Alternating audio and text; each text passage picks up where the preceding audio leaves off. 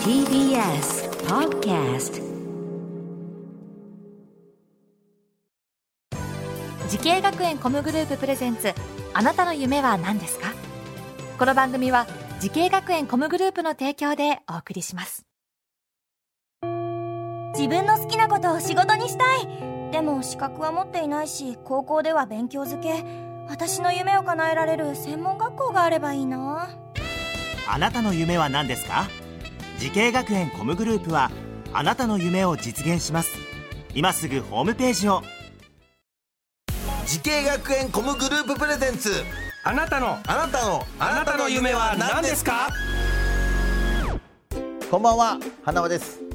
この番組は毎回人生で大きな夢を追いかけている夢追い人を紹介します。あなたの夢は何ですか？今日の夢追い人はこの方です。フリーランスでゲームクリエイターをやっている、えー、超テンバラと申します。よろしくお願いします。はいよろしくお願いいたします、はい。えー、超ティンバラさんということですけども、はい、えー、そうですね。バラさんと呼んでもいいですか？そうですね。長いので、はい、そのバラさんでバラで、はい、お願いします。えー、バラさん出身はどちらになりますか？えー、ミャンマーですね。ミャンマーですけどもね。もう日本語ペラペラですね、ええまだまだです。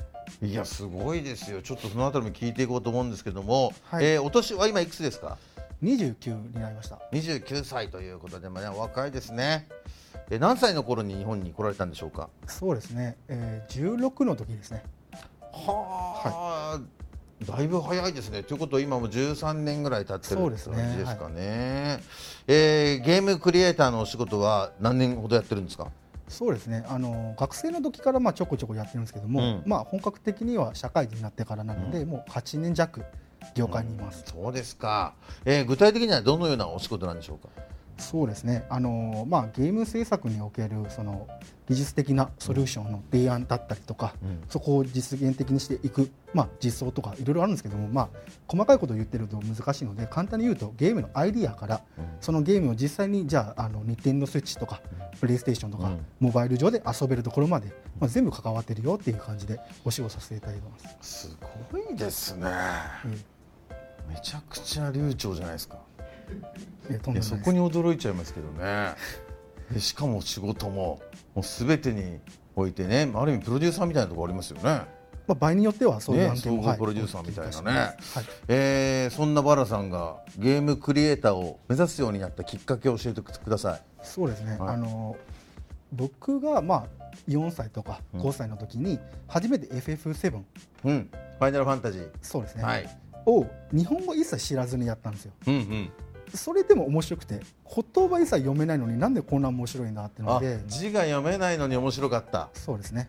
もうクエストを進めたくて、うん。あの何やればいいかわからないんですけど何時間も何時間もかけてプレイして、うん。もう3か月ぐらいでクリアしたといううん。ので、もうゲームって面白いなと思いました。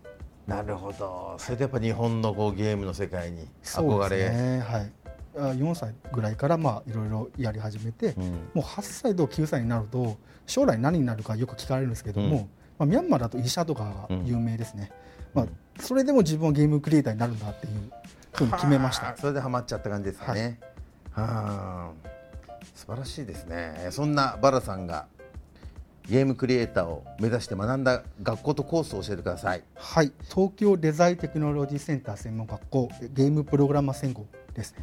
はい。ね、そこの学校を選んだ理由を教えてほしいんですけど。そうですね。あのーまあ日本に来てまず日本語学校を2年間得てからあ日本に、えーはい来たのが2009 9年。年に来まして。はい。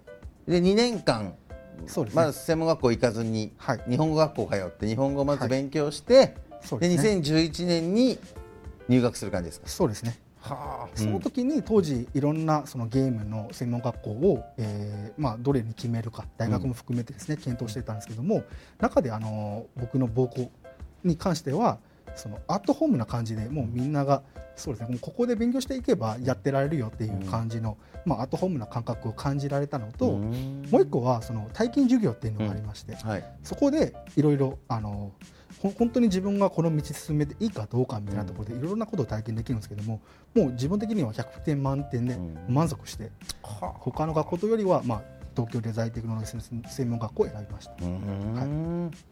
実際入学してどのような授業があったんですか？そうですね。もう実践的な授業ばっかりですね、えっと、2年生ぐらいから実際企業プロジェクトって言って、あの企業様からいただいた課題を学生が、あの行ってそこでポートフォリオとかに作品を載せるっていう機会もあるんですけどもそういうのをあの本来2年生からスタートなんですが自分やりたくてしょうがなくて1年生の頃から取り込んだりしてました、すごいね、はい。バラさんは天才なんでしょうね。ええ。いや天才ですよ。だって2年間でまず日本語あれでしょ漢字も全て覚えちゃった感じでしょだって。まあ、全ては言い過ぎなんですけども、あの日常的なものはね。全然、はい大体覚えて。そっかそんないろんな、えー授業がある中でこれ一番楽しかったなと思う授業あります？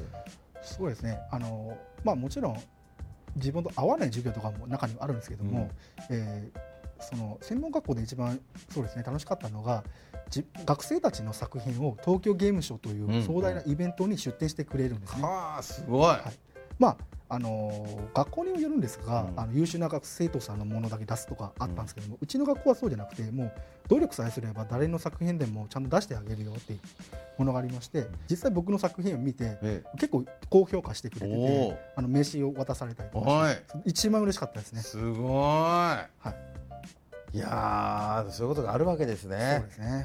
でもそれやっぱり東京ゲームショウに作品をね出展してくれたそうですねね。その学校のその先生のおかげもありますよね。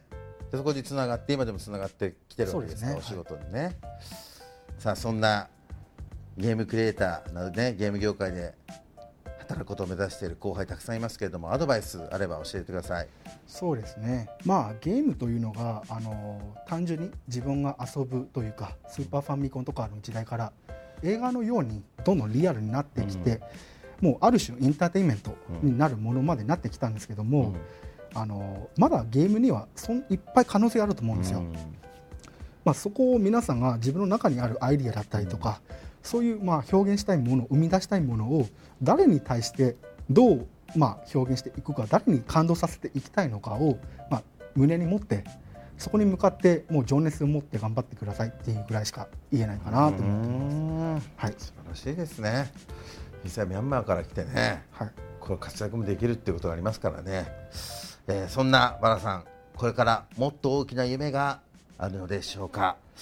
バラさんあなたの夢は何ですか？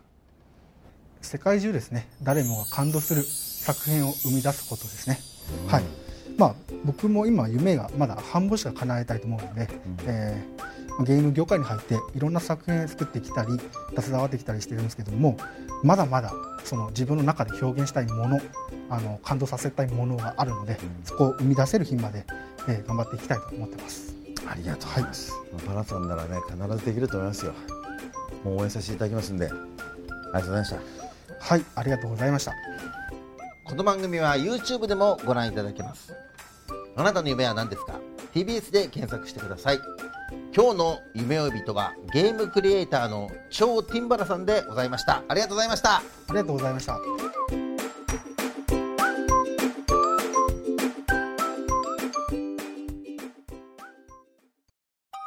動物園や水族館で働きたい。ゲームクリエイターになりたい。何歳になって人々を感動させたい。滋慶学園 COMグループでは希望する業界で活躍したいというあなたの気持ちを大きく育てます。今すぐホームページをチェック。全国の姉妹校でお待ちしています。滋慶学園 COMグループプレゼンツあなたの夢は何ですか？この番組は滋慶学園 COMグループの提供でお送りしました。